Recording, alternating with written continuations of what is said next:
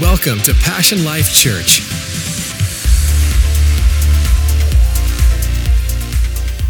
Good morning, Passion Life Church. You still alive this morning? Anybody got some passion?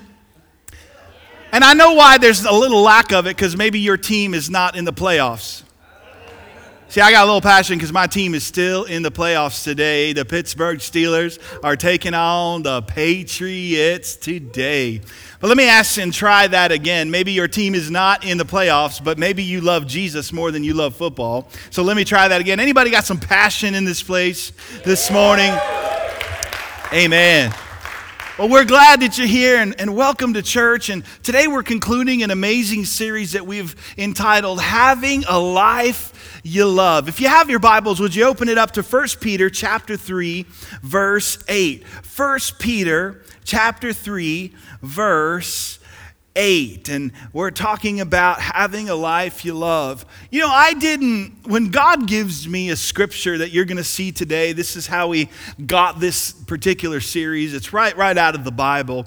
I didn't realize that we would be in a place so political in our society today. And I was just kind of thinking about this particular passage of scripture and where we are in history today. Some people are happy.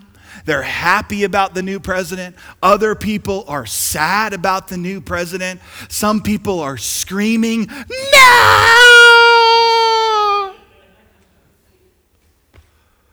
And I was looking on Facebook at some of the comments, and actually I had to just kind of stop because I thought about reading and I just read so much hate and different things, and I took a moment and I thought, this series today could be radical in today's time, because people are fighting, people are upset, and yet here Peter is telling us that in the midst of all of that, you can have a life you love.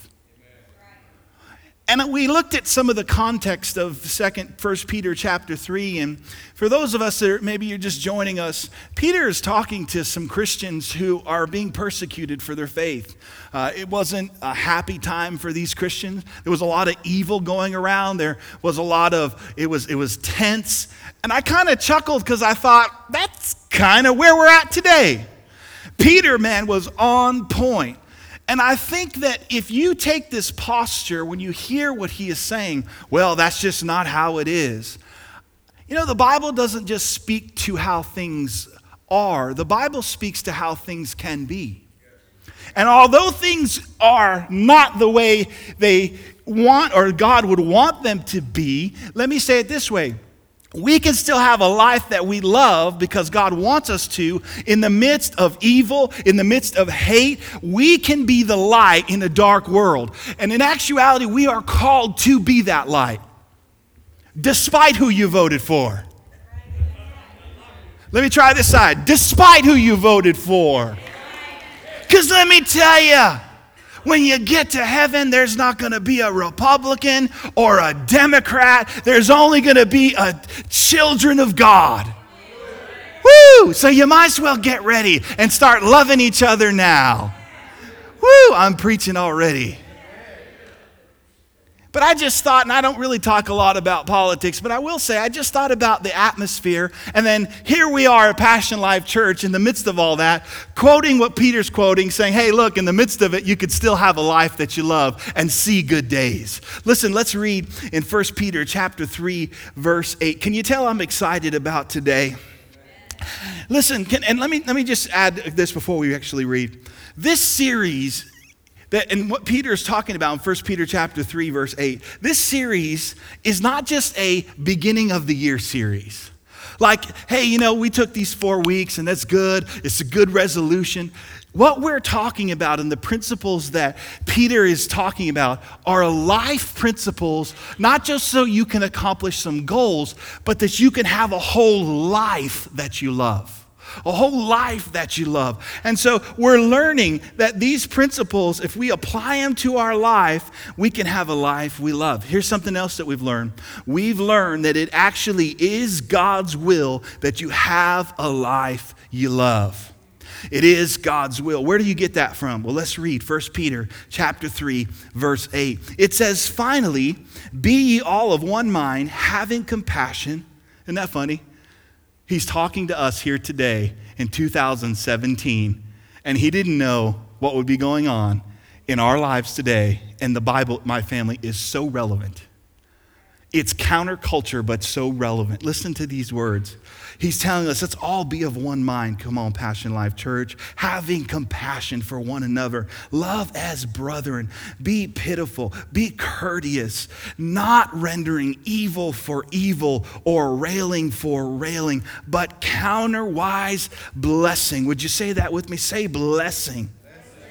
Knowing that ye are thereunto called, that you should inherit blessing. Listen to verse 10. This has been the theme of this series. For he that will love life and see good days. Did you forget your part? Two of you remembered. Let's try it again. So I'm going to read that. For he that will love life and see good days. I want you to yell, that's me. Now let me just say this. If you don't want to love life and if you don't want to see good days, you want to see crummy days, don't say it. Okay, let's try it again.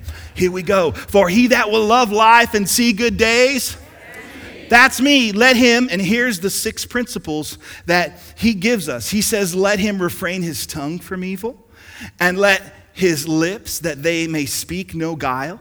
Let him eschew evil and do good. Let him seek peace and ensue it. Peter gives us 6 principles. You know what? We can do 6 principles. I don't know if I can do 21, 25, but I think I can do 6. I can do 6. And we went through these. He says, number 1, he says, make sure that you refrain your tongue from evil. And we looked into that and we went into the literal text of Greek, and that literally means to refrain from evil. It means don't speak contrary to God's word. And then the second one, he says, speak no guile. Guile is when you try to deceive somebody with your words. And he also says we need to beware that people are going to try to bait you and deceive you with their words. And I don't know if you remember, but we said in this part 1, we said, don't take the bait. People are going to try to bait you with their words. They're going to try to deceive you with their words. Don't take the bait. Isn't this interesting that out of 6 principles, 2 of them have to do with getting our mouth under control? Getting our mouth under control. And we talked about winning with words. And I would just invite you, especially if you're new here today, go to passionlifechurch.com and click on the media. You can listen to part 1, part 2, and part 3.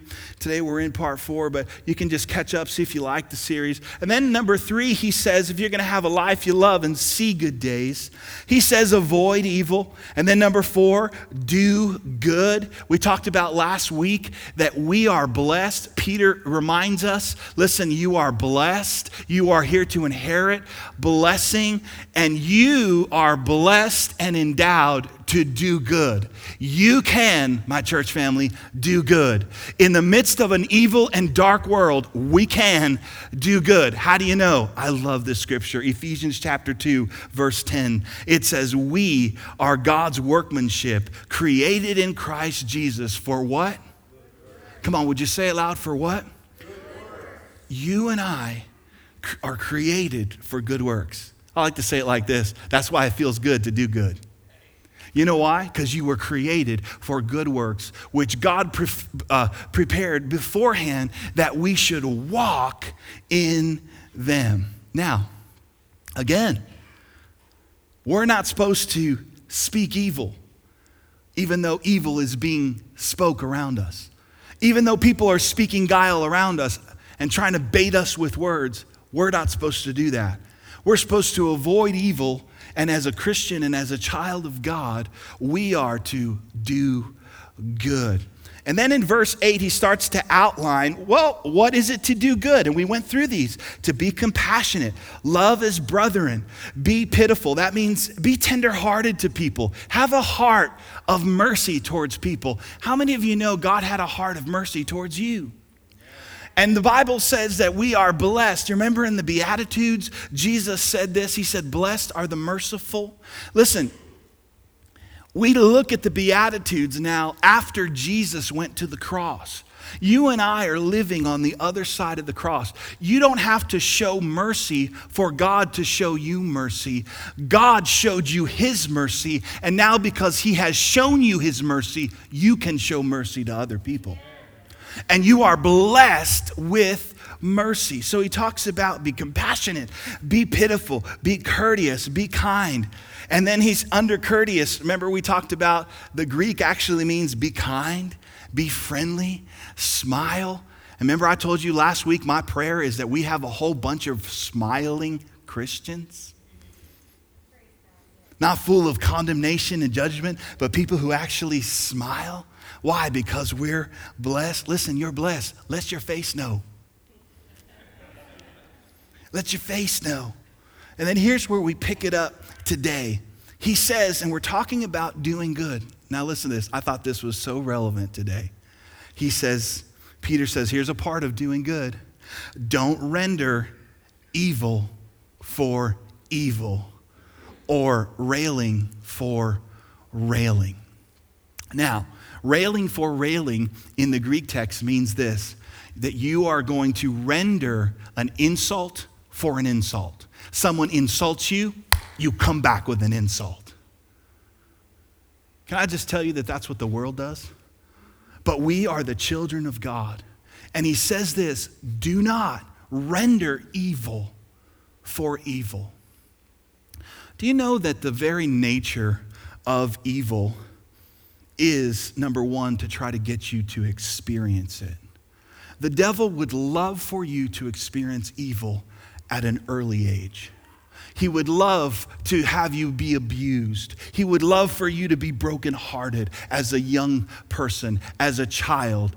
The Bible says in John 10:10, it says, the thief comes or does not come, but to steal, kill, and destroy. But I have come that you might have life and life more abundantly.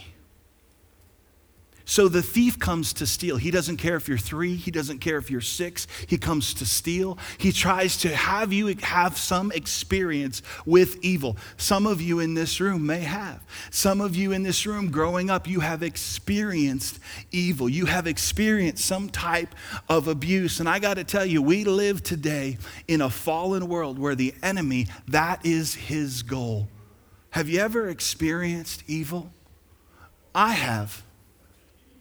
Do you know, if I could just tell you this story, and I'm telling you this story because I think what happens sometimes for you and I, as pastors, we're up on a stage and you think, you know, Pastor Phil, you came up with this message. It's very cute. Love it. Great. But I got to tell you, I'm teaching this to you because it works and I've seen it in my own life. I practice what I preach and I preach what I practice. But let me just share with you, you know, I felt for me that I experienced evil. It was probably about two months ago. My wife's car, the tire on her car was getting deflated. And so I said, you know, let me take the Jeep today. I'll get it fixed. On the way to drop my son off at school, I'll just drop by, put some air in it, and we'll take it and get it all checked out.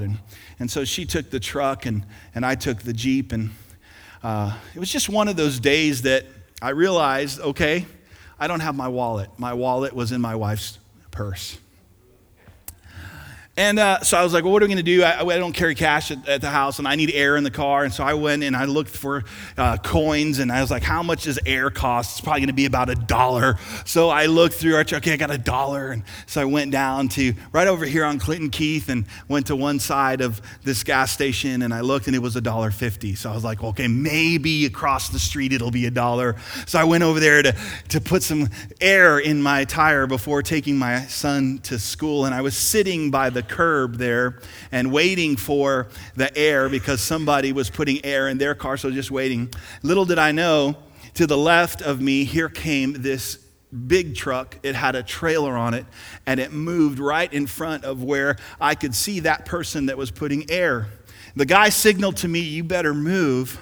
my car. Well, I couldn't just move my car because on the right side of me, there was people putting gas. And I know just with experience that when you're in that situation, you have to take a moment. How many of you know patience can do a lot? So I just took a moment and I went like this for a moment to look behind me. When I turned around, it felt like to me, went full throttle and came around and sideswiped part of my Jeep right there at the gas station. And my son was in the back. And I got out of the car and I just was shocked. But I had never experienced something like this in my life. The guy came out and he began to use profanity at me. He began to yell at me. I don't know if he was on drugs. I don't know what was going on. But I will tell you this, people started to gather around because he was so loud, pointing at my face. And I got to tell you, in those moments, the fruit of the Spirit in my life was so evident. I don't know if you've ever experienced peace or joy in a moment where there's pure evil. But the Bible says that in these moments, self-control can really help you. And he was pointing in my face, and he was so ecstatic to the point where he went around to the back of his truck and got a gym bag. And I didn't know if he had a gun. I didn't know what was going on. People were gathered around. But I remember something. I remember that for me as a Christian, I am blessed. I am the light of the world. And the goal of evil is to try to lower you from that level to their level. And one of the things that, and I'm going to be honest with you, and I'm telling you, this is a process. It didn't just happen. As he's doing this, my heart had compassion towards him. And here he is using words that I could never use in church, and some words I've never even heard before, I'm going to be honest with you. And loud, and I thought, today I could get shot. Today I don't know what's going on. But I just remember a story in the Old Testament. Elisha had this army that was coming against him. The prophet was coming. He was at a place, and this huge army was coming against Elisha. And Elisha's servant got just real freaked out. And he's like, "Elisha, look at all of the armies." And Elisha said this, "There are more that are with us than are against us." And Elisha prayed a prayer, "Lord, open up his eyes to see." And you know what? Elisha's servant, God opened up his eyes, and he saw armies of angels on hills, because it's true. There are more with us than are against us. And as I was standing there in total peace, I just thought to myself, dude, if you just have a vision of the people who are with me, you just have a little vision of this angel that's standing next to me, you will wet your pants. I do not have to get on your level, son, because God is on my side. And you know what is interesting is that I got on the phone and I called the police officer because he was irate, this guy. And the police officer came and talked with him and talked with me. The police officer left. And this guy had the audacity after the police officer left to get back in my face and start yelling at me. And I think something happened, because as he was yelling, I just kept looking at him. And I was like this, and I just kept looking at him. And finally, he was quiet. And I just said, a little bit of patience today would have done you a lot of good. But here's my point. Could you imagine that day if I would have rendered evil for evil? I thought about that. I may not be standing in front of you today. I might be in a jail cell somewhere because evil had come to me. And if we're not careful, we think it's okay to repay evil for evil. And you don't know Pastor Phil, BC, before Christ. And I got to tell you, there's some times where that old guy and that old life wants to come back and take over. But I just thank God that day I was in total peace and total joy and compassion for this guy. But I thought, and I had a sobering thought, if I would have clocked that guy and that anger that used to have a hold on me got in front of me again, who knows, even if I was right, I may not even be here today.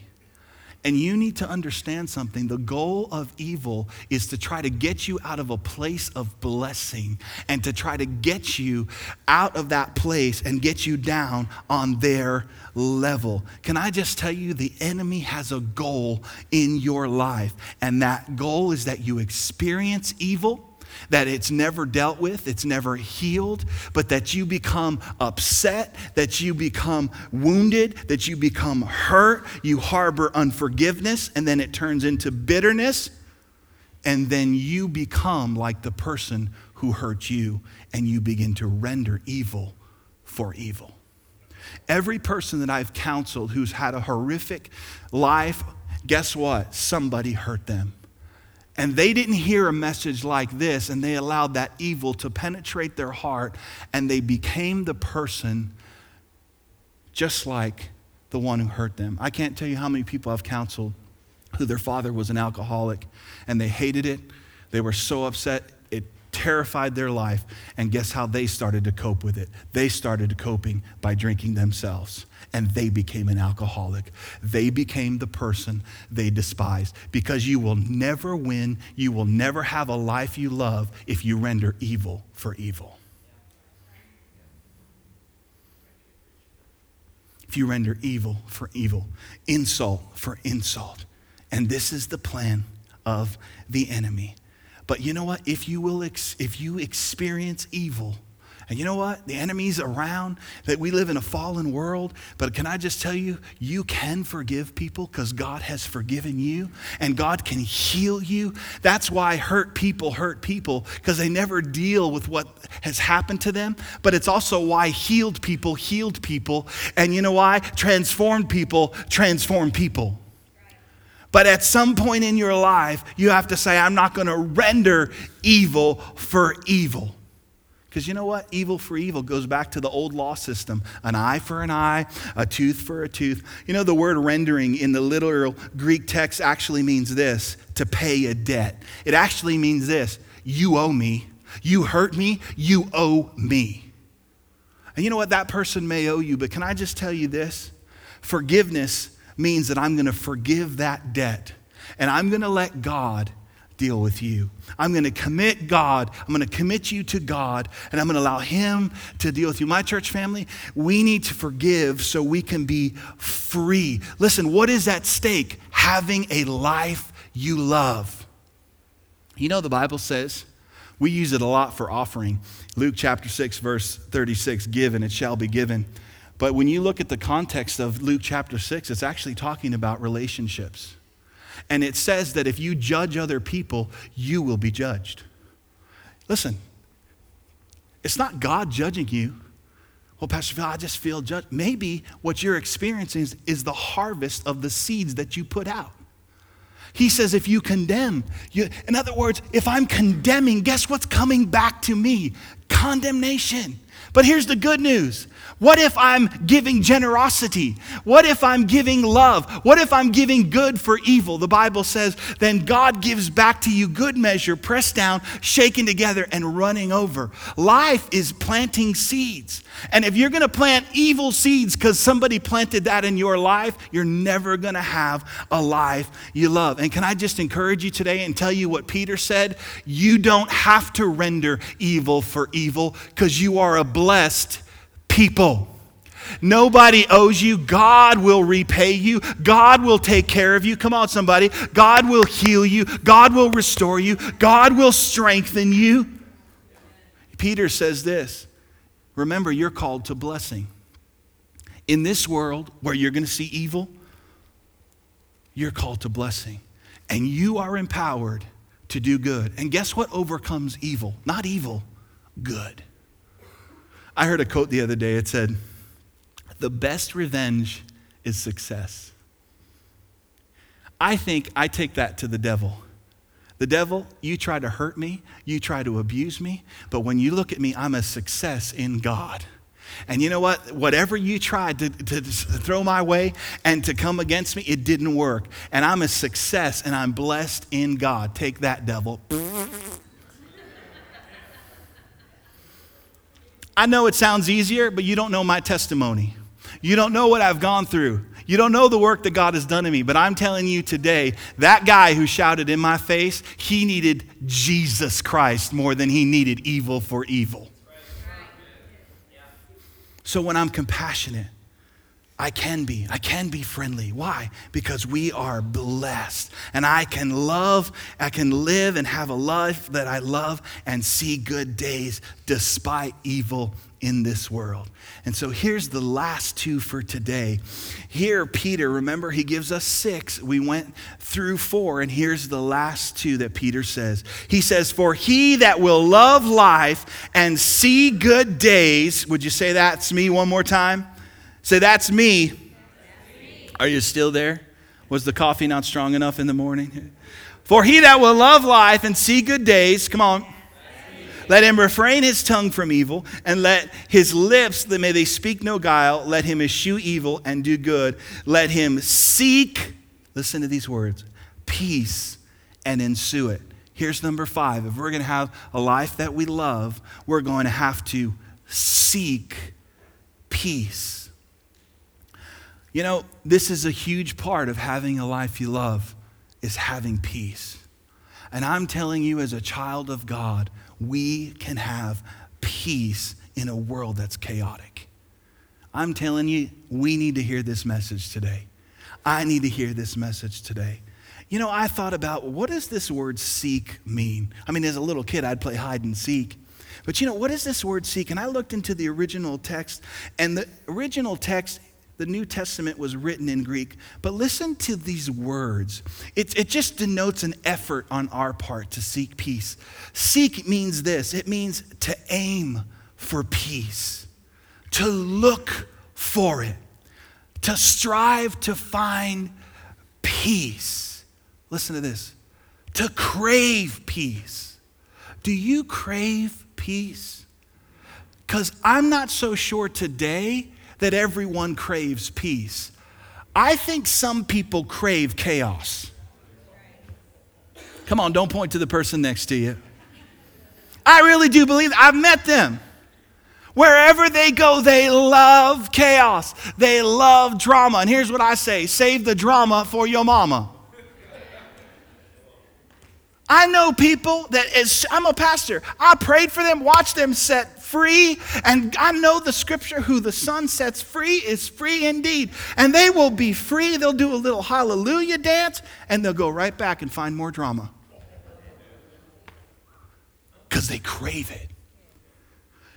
And Peter is saying, do you crave peace? I crave it. Do you have an appetite for peace? This word seek actually means this. Listen to this. To expect peace. I asked you at the end of the year, what are you expecting? Because hope is an expectation. Well, when I wake up tomorrow morning, I'm just expecting more chaos. I'm not. When I wake up tomorrow morning, I'm expecting the peace of God to be in my life. Well, the world is chaotic. I know, but you and I live in a kingdom called the kingdom of God. And in the kingdom of God, there is life, joy, peace. Come on, would you say peace? It also denotes having an appetite for peace. Do you have an appetite for peace? Or are you just like the Guns N' Roses album and you just have an appetite for destruction? Appetite for peace.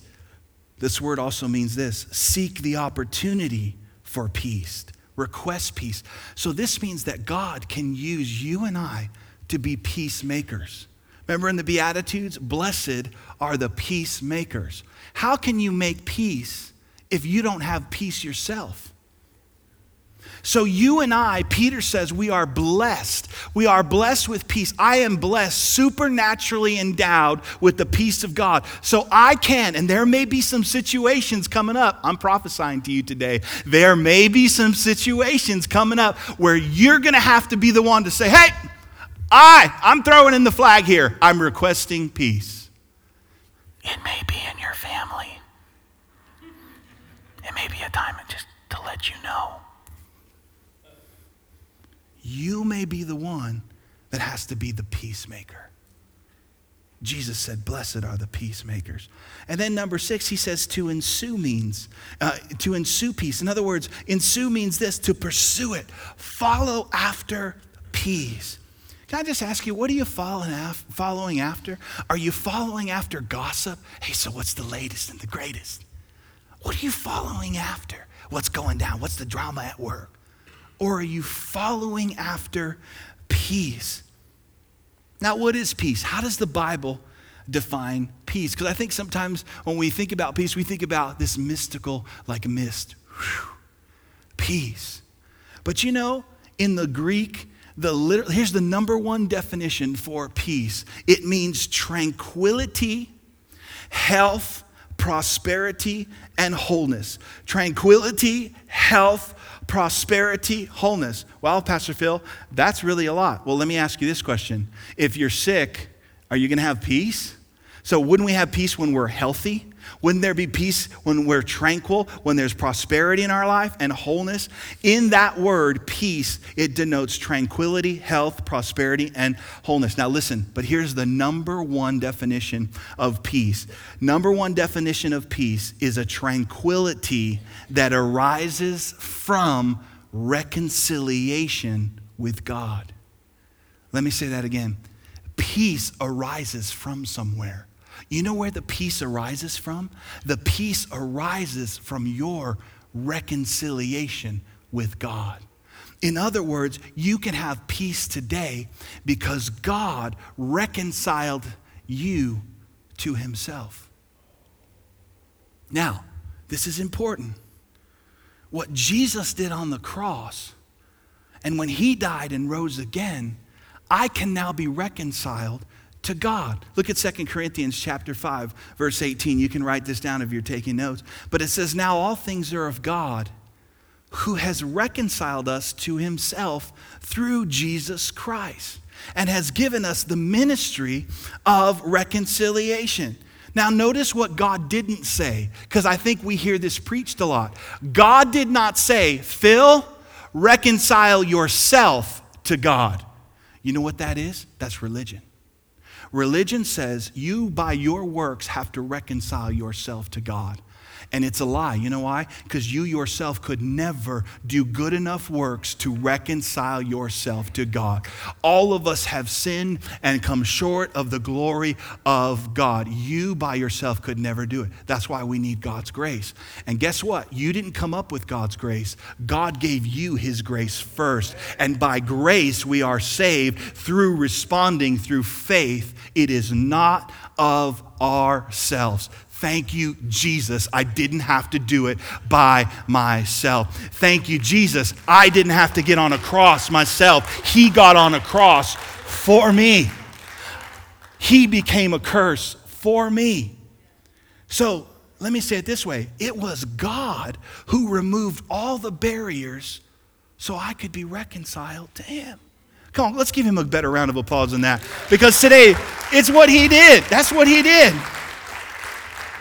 So every day you wake up, there is peace with you and God today. Tomorrow when you wake up, there's peace. You can live with the knowledge that you have divine peace from God. Why? Because God reconciled you to him. Now, if you're here today and you grew up with the teaching of guilt and condemnation, what I'm saying right now, probably you're just making you break through your deodorant. Because we're taught that we're supposed to be, listen, that's not how it starts. It starts with God first. And let me just encourage you, let the gospel of peace today set you free. It's the gospel of peace. And because of this reconciliation, guess what happens? Came blessing. Where does your peace come from? It comes from your reconciliation with God. So the blessings come from and flow from what? The reconciliation that you and I have with God. Let me say it this way. When you get the reconciliation, you get the blessings. Just like when you get the water, you get wet. You don't have to go and pray as I get in the shower, God, let me get wet. Get in the shower, you'll get wet. When there's water, there's wet. When there's reconciliation, there is blessings. How many of you today, you say, I am reconciled to God? Let me see your hand. I am a child of God. But what blessings are you talking about, Pastor Phil? What are the blessings? The blessings of peace, health, welfare, prosperity, and every kind of good. That's the definition of peace. Look at what James says in James chapter 1, verse 17. It says, every good, would you say that? Good?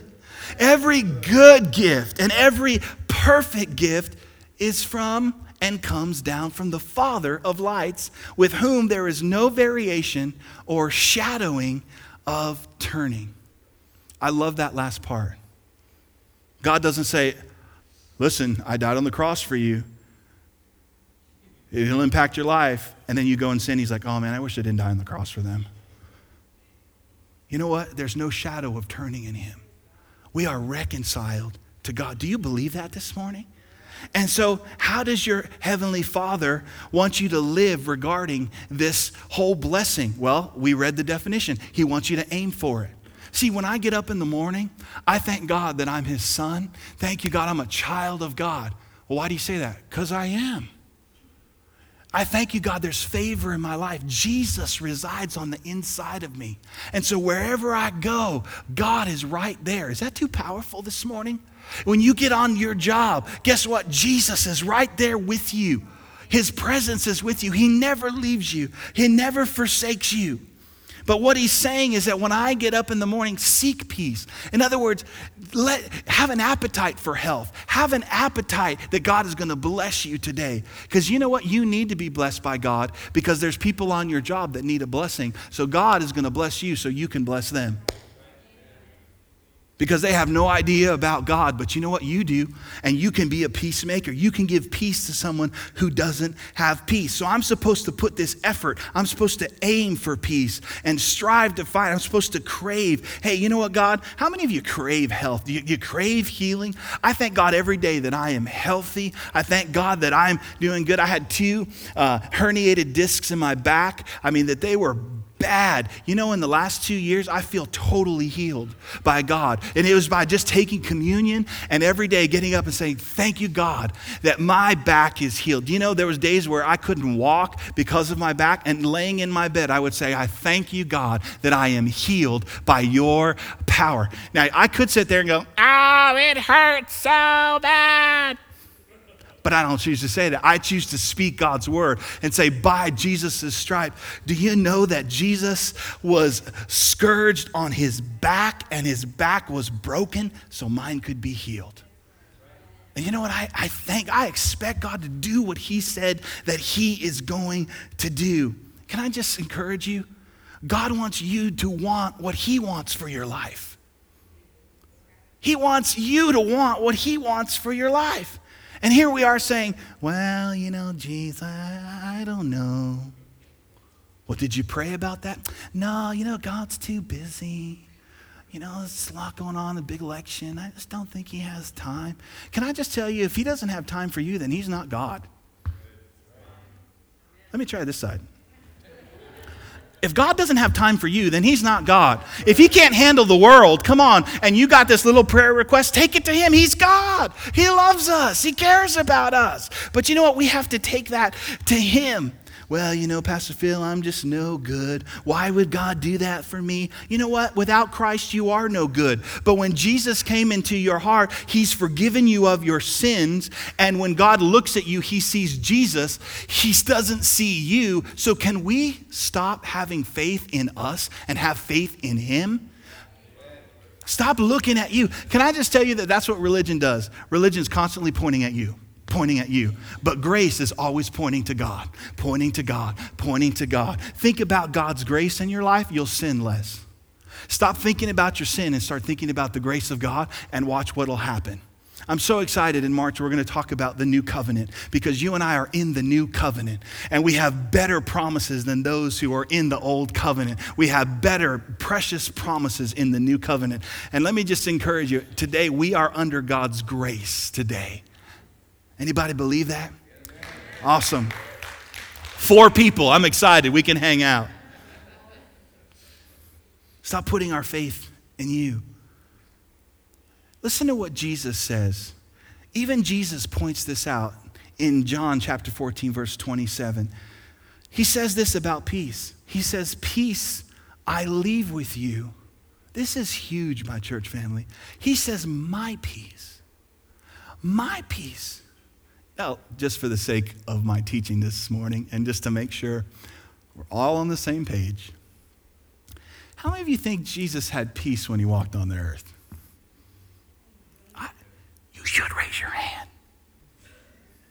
helped you. And then he says to you, my peace I give to you, not as the world gives to you. Let not your heart be troubled, neither let it be afraid. So Jesus is saying to the definition of the Greek definition of peace, listen, what was that? He's saying, my favor I give to you. Listen, my prosperity I leave to you. Listen, my health I leave to you. Does anybody believe that Jesus walked in divine health when he was on this earth? And he says, my peace I leave to you. In other words, he gave us what he had. Now, if you are struggling to believe this just with peace, let me give you another scripture. Not only did Jesus give you his peace, he gave you his life.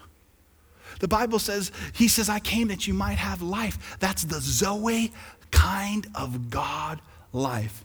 You have the life and the love and the peace of God inside of you. That's why you can do good. That's why you don't have to render evil for evil. Come on, my church family, let's open up our hearts. Let's live the way God wants us to live. Amen. So here's where we end. You know, in John 14:27, if you guys would put that back up on the screen. If you notice, there's two sources of givers in this scripture. Jesus says, my peace I give to you. And then he says, it's not as the world gives. So here's two sources of givers. You are the receiver. So here's my question. Who are you receiving from? Because the world, can I tell you what the world gives? We know this from the parable of the sower. It says, talks about the world and the cares of the world. Here's what the world's gonna give you. The world's gonna give you cares. The world's gonna give you temptation, right? The world's gonna give you pressure, right? The world's gonna give you anxiety. The world's gonna give you trials. It's there, you can take it, you can receive it if you want, but then you have Jesus and he says, my peace I give to you. And here's my question, who are you receiving from? Are you receiving from the world or are you receiving from Jesus? If you receive from the world, you will get what the world gets.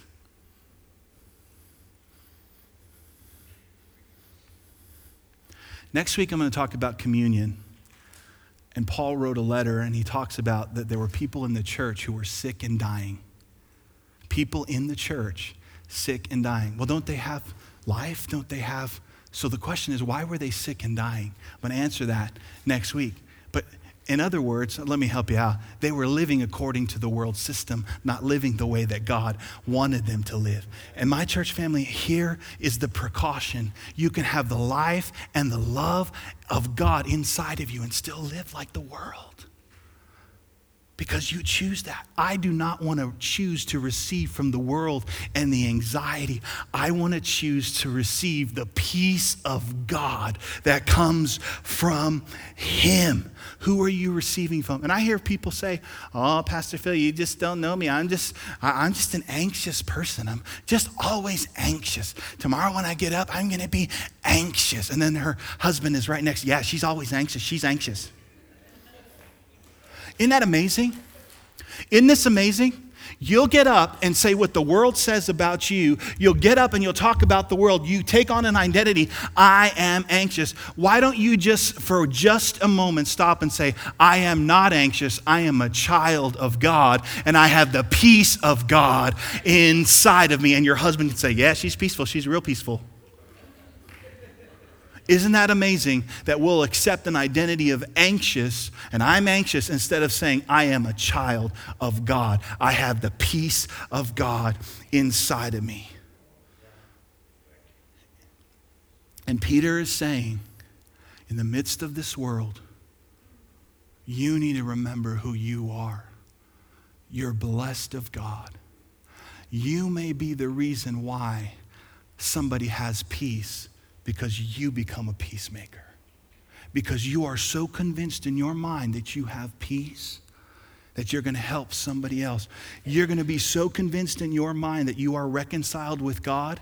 The Bible says now that we become ministers of reconciliation. And let me end with this, my church family. People in the world are hurting. They are hurting. And you know what they need? They need peace. And you and I have it because of Christ.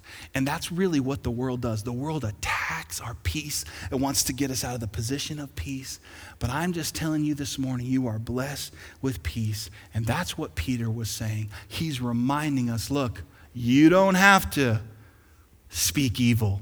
You can speak blessing because you're blessed. You don't have to speak guile. You don't have to deceive other people. You are blessed of God. You do not have to do evil. You're blessed. You are empowered to do good. Listen, you can live a life filled with peace because you are reconciled with God. You can have a life you love and see good days. Come on, would you give the Lord a good round of applause for his word? Thank you for listening today. We hope that you were encouraged and uplifted by today's message. For more information on Passion Life Church, visit us online at passionlifechurch.com.